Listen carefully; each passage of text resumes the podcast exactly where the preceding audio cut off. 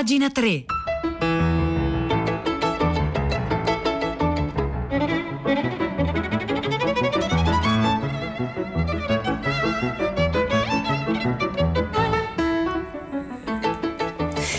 E sono le 9, 1 minuto e 47 secondi in questo istante. Oggi è martedì 15 giugno 2021. Buongiorno a tutti, bentornate e bentornati a pagina 3, la cultura nei giornali, nel web e nelle riviste.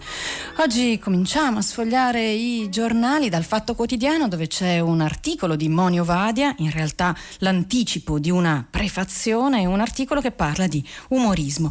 In particolar modo dell'umorismo che se la prende un po' con Dio, o perlomeno che con Dio gioca, caratteristico della tradizione tradizione ebraica. E allora Monio Vadia in questa, che è la prefazione a un saggio che si chiama proprio E Dio rise, che sta uscendo per le edizioni Pieno Giorno ed è del eh, rabbino e filosofo Mark Allen Waknin, scrive questo.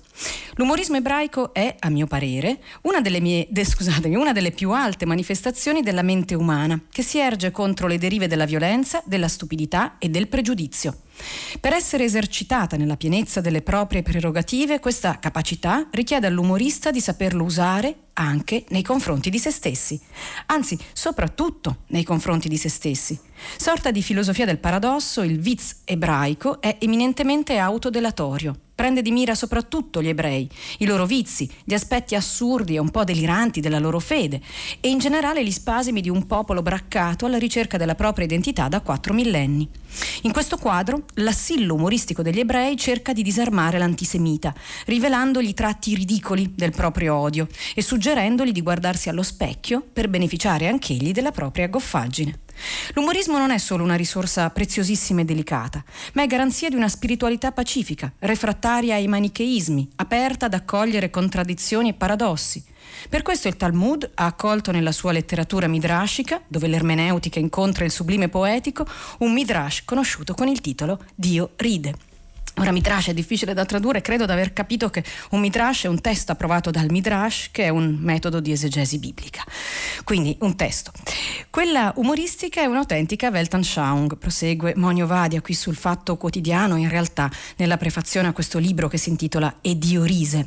Insomma, quella umoristica è una Weltanschauung che ha permesso al monoteismo ebraico di dare l'avvio a un progetto di liberazione dell'essere umano contro l'antagonista più tenace della libertà, l'idolatria. Essa chiede all'uomo di sottomettersi alla materia e per mezzo di tale sottomissione arrendersi al potere che pretende di dominare i processi materiali e di ridurre anche l'umanità a tali processi. Quindi, prosegue Moniovade, oggi più che mai abbiamo bisogno di quell'umorismo perché l'idolatria, nella sua forma apparentemente razionale del mercato e del denaro, è divenuta più forte e seduttiva e al contempo insensata e perversa.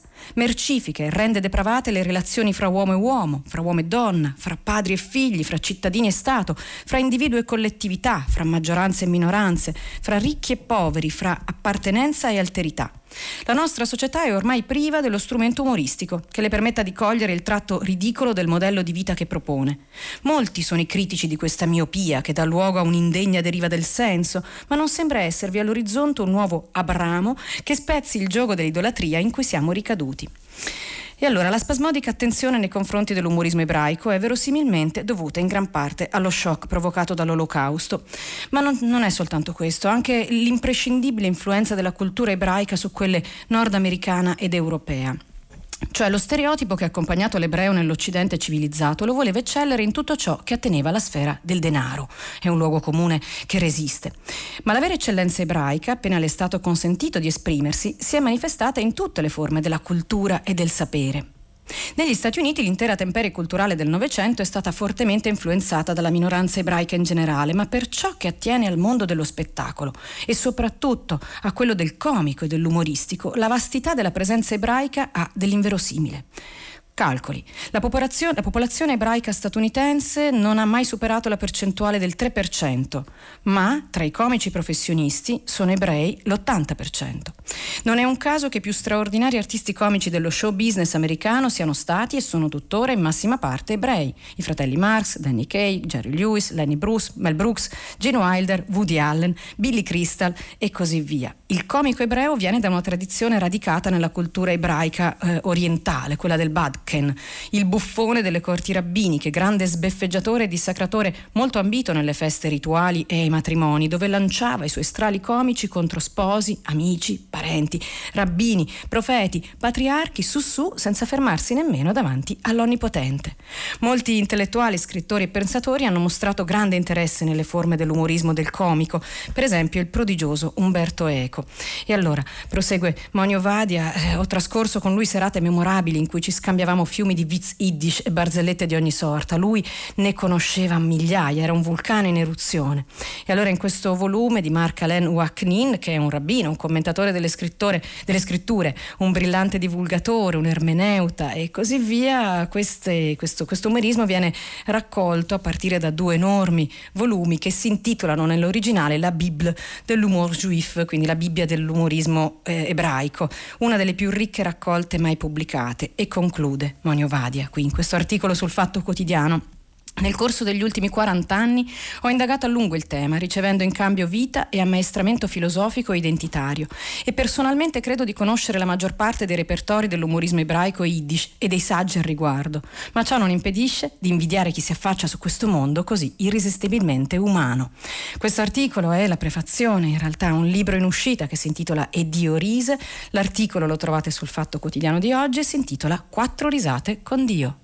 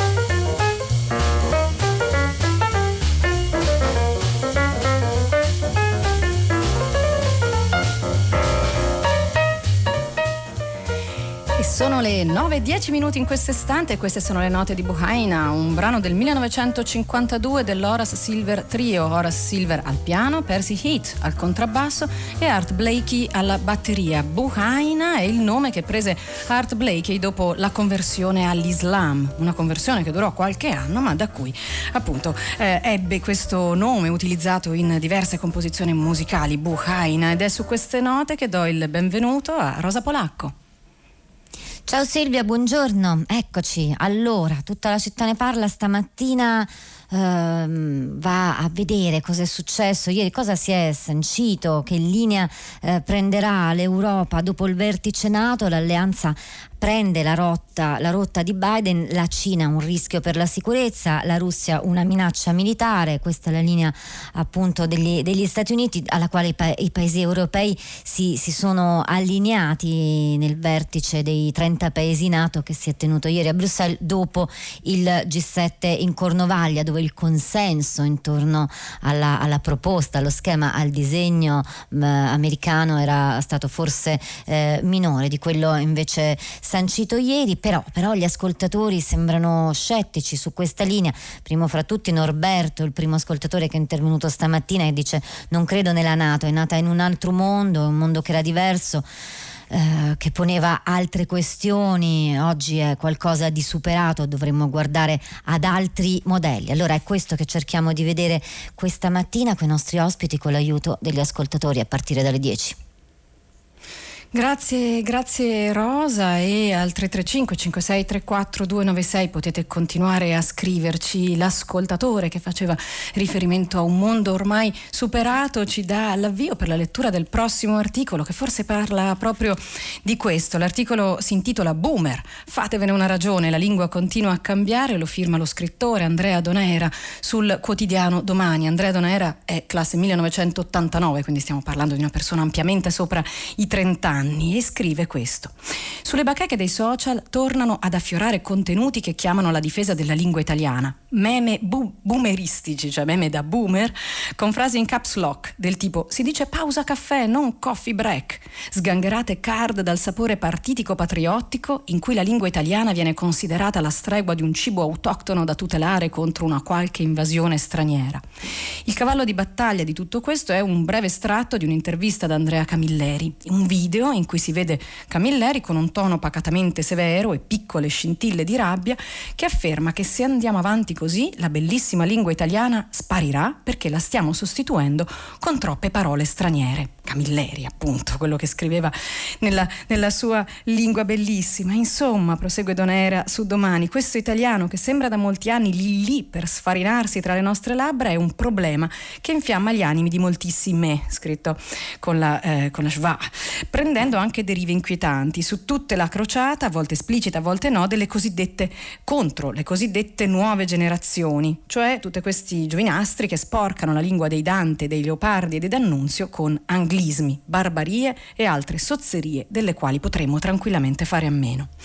E allora, prosegue Donna Era qui su domani, è il momento di smetterla di girarci attorno. La maggior parte delle persone che aderiscono, che aderisce a questa impresa di tutela della lingua italiana sono semplicemente bloccate nel Novecento, non necessariamente da un punto di vista anagrafico, sia chiaro, incastrate in un periodo storico in cui alla parola lingua si accostava la parola ideologia, non curanti o non consapevoli del fatto che oggi alla parola lingua si accosta soltanto e per fortuna la parola identità incapaci quindi di accorgersi che nel momento in cui si fanno crociate di questo tipo per la difesa della purezza presunta della lingua italiana si sta aderendo a un'ideologia che per comodità chiameremo della negazione, la negazione che la società possa mutare, la negazione che oltre alla loro generazione la storia possa proseguire e dunque anche la negazione in toto di ogni alterità umana che non corrisponda a quella precisa visione del mondo, preziosa dal punto di vista socioculturale ma fisiologicamente fuori tempo.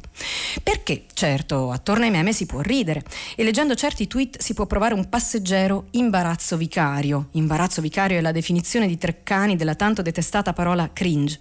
Ma questa pretesa della lingua italiana epurata finisce per sfociare in prese di posizioni politiche imperative che negano anche il percorso identitario che milioni di persone provano a fare all'interno di un paese dominato da persone anagraficamente e o mentalmente parecchio lontane da chi oggi ha un'età inferiore ai 40 anni.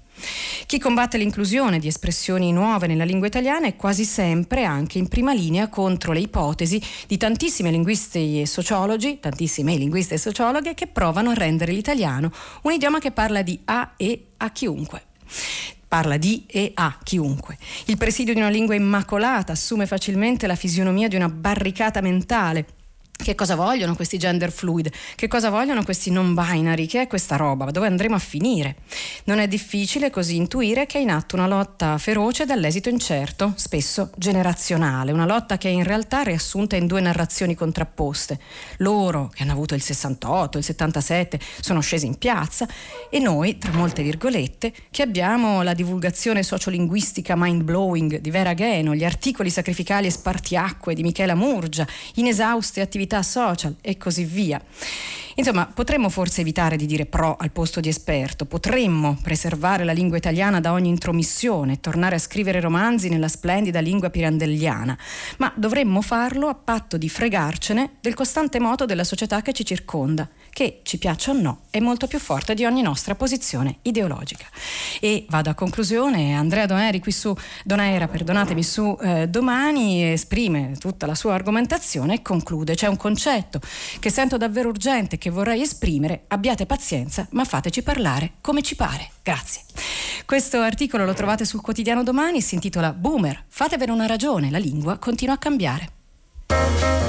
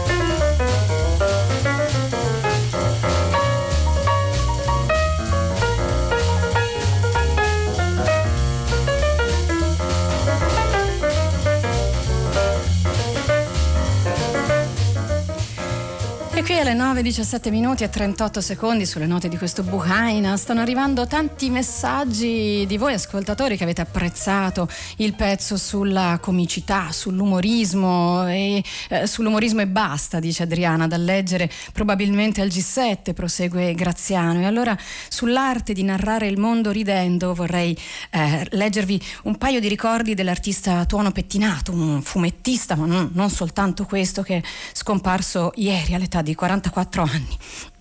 E allora, perdonatemi, lo conoscevo anch'io.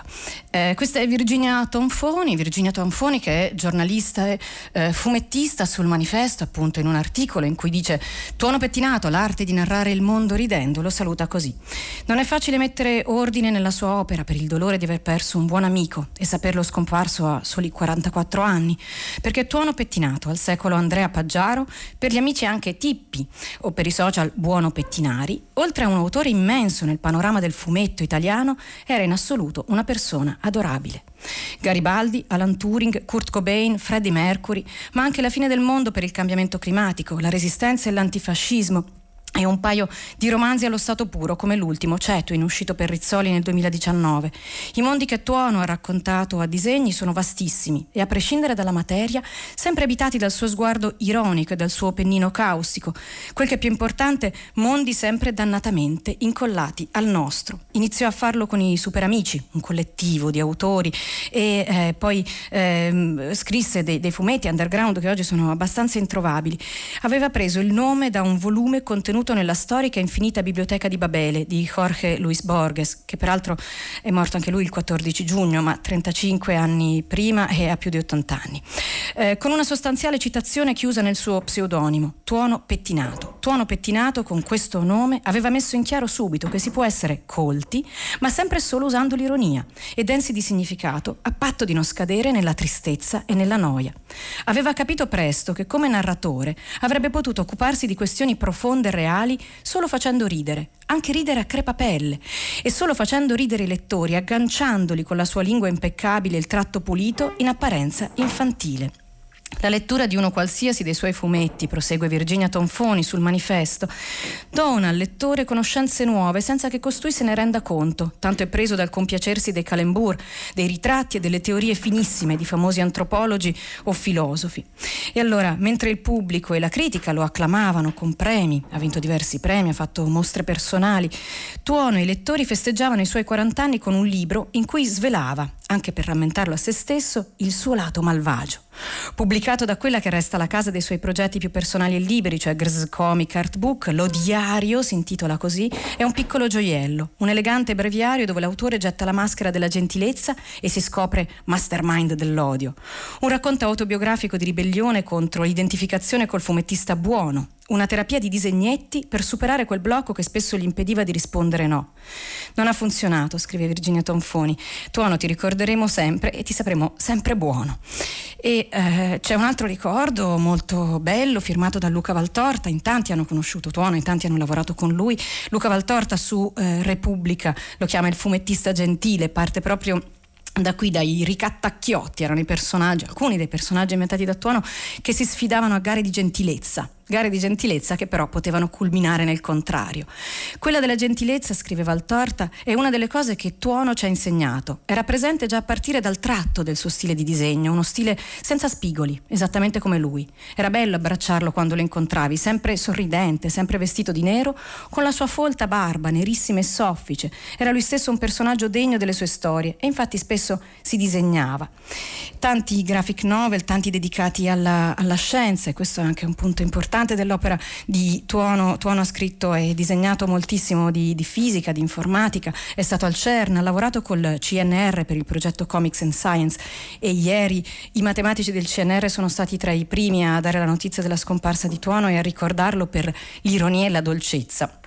E allora prosegue Valtorta, questi graphic novel sotto la parvenza di carineria sapevano raccontare bene la crudeltà delle vicende umane. Per esempio Enigma, la storia della vita del genio matematico Alan Turing, che consentì di decifrare i codici delle comunicazioni segrete dei tedeschi nella seconda guerra mondiale e poi fu accusato di omosessualità, caduto in depressione e in seguito suicidatosi. O Corpicino, un graphic novel sull'uccisione di un bambino che addirittura è stato inserito nella bibliografia di alcuni corsi di laurea. All'inizio reca una citazione di Fritz Lang. Ci sono due categorie di persone, i cattivi e i molto cattivi. Ma noi siamo giunti a un accordo e chiamiamo buoni i cattivi e cattivi i molto cattivi. Eh, e poi vabbè, poi c'era la musica per tuono, c'era il Giappone di cui Luca Valtorta è un esperto, per cui qui ricorda in particolare un libro Big in Japan, una specie di guida di viaggio per chi andrà in, in Giappone e la conclusione di Luca Valtorta su Repubblica è questo. Noi vogliamo ricordare Tuono pensando a come era sempre, mentre disegnava instancabilmente, bevendo ogni tanto con la cannuccia, con la cannuccia dall'eterna confezione di estate da cui era dipendente. Spesso si disegnava lui stesso così. Quando gli chiedevi di fargli una foto, prima ti guardava, poi chiudeva gli occhi, come i suoi personaggi mentre camminano, immersi in pensieri che non erano di questo mondo. Questo è Luca Valtorta, prima abbiamo letto Virginia Tonfoni dal manifesto, Luca Valtorta da Repubblica, un addio, un addio molto sentito sui social da tutte le parti, un addio a tuono pettinato, il fumettista gentile.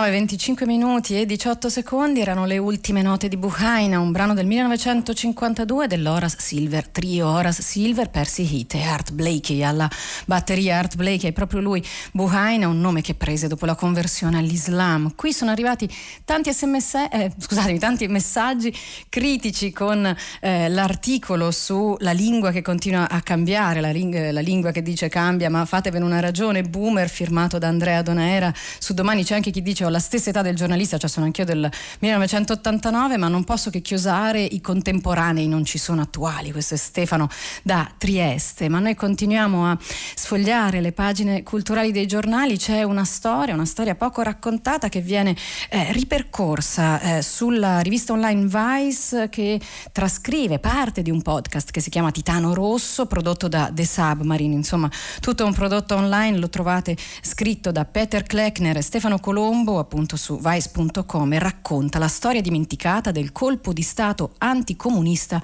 di San Marino. Oggi l'esistenza dei governi socialcomunisti di San Marino è quasi del tutto dimenticata, eppure la piccola Repubblica è stata comandata da una coalizione formata dal locale Partito Socialista e dal Partito Comunista fino al 1957, quando è stata rovesciata da una contorta operazione voluta dal Dipartimento di Stato americano. Eh, cos'era successo? È successo che Marino, San Marino eh, è stata a lungo governata dai socialisti fino al 1900, eh, dal 1900 1906 perché prima era una, eh, un'oligarchia di famiglie di patrizie, patrizie, locali che governavano il paese e poi nel 1906 eh, arriva eh, il governo socialista, governo che dura fino a che eh, arrivano le squadracce fasciste romagnole di Italo Balbo.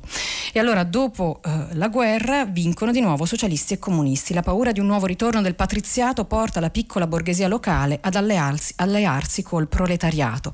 Questo fatto preoccupa gli americani e lo fa in un modo completamente sproporzionato rispetto all'importanza irrisoria della Repubblica di San Marino sullo scacchiere internazionale.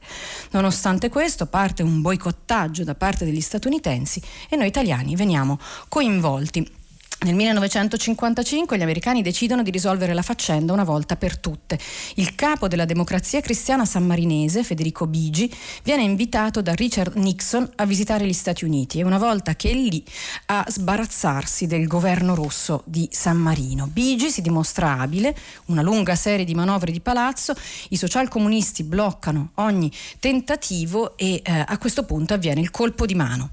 La nuova maggioranza democristiana si ribella all'atto delle nuove elezioni che avrebbero probabilmente perso e forma un comitato esecutivo che diventa in fretta un governo autonomo con una propria sede e delle proprie milizie in località Rovereta, dentro un capannone industriale. E questo si chiama il governo del capannone. San Marino si spacca e sull'orlo dello scontro civile nel 1957 interviene Fernando Tambroni, il nostro ministro dell'interno. La storia è molto lunga, molto complessa e molto poco raccontata. La trovate quindi eh, qui sulla rivista vice.com è anche linkata alla nostra pagina web. Arrivano i carri armati italiani lunghi, lungo gli accessi per San Marino, c'è un embargo gravissimo, si bloccano eh, anche i medicinali, non soltanto i viveri e eh, i socialcomunisti quindi l'11 ottobre del 57 cominciano ad arrendersi. Il 14 ottobre un lungo corteo parte da Rovereta, si inerpica sul monte Titano con i membri del governo del Capannone che festeggiano, quelli democristiani, e vanno a cantare il Te Deum nella piccola cattedrale dove sono conservate le spoglie di San Marino, il mitico fondatore della piccola Repubblica. Reazione dei democristiani piuttosto dura, 27 persone condannate a 238 anni di carcere e i protagonisti del governo rosso obbligati all'esilio. Una vicenda molto poco conosciuta, trovate questo articolo linkato alla nostra pagina web che come sempre è www.pagina3.rai.it e la puntata di oggi finisce qui. Silvia Bencevelli vi saluta insieme al tecnico Fiore Liborio, Marzia Coronati in redazione, Cristiana Castellotti e Maria Chiara Berenec alla cura del programma e Piero Pugliese in regia. Un saluto a tutti, ci risentiamo domani qui con Pagina 3 come sempre alle ore 9.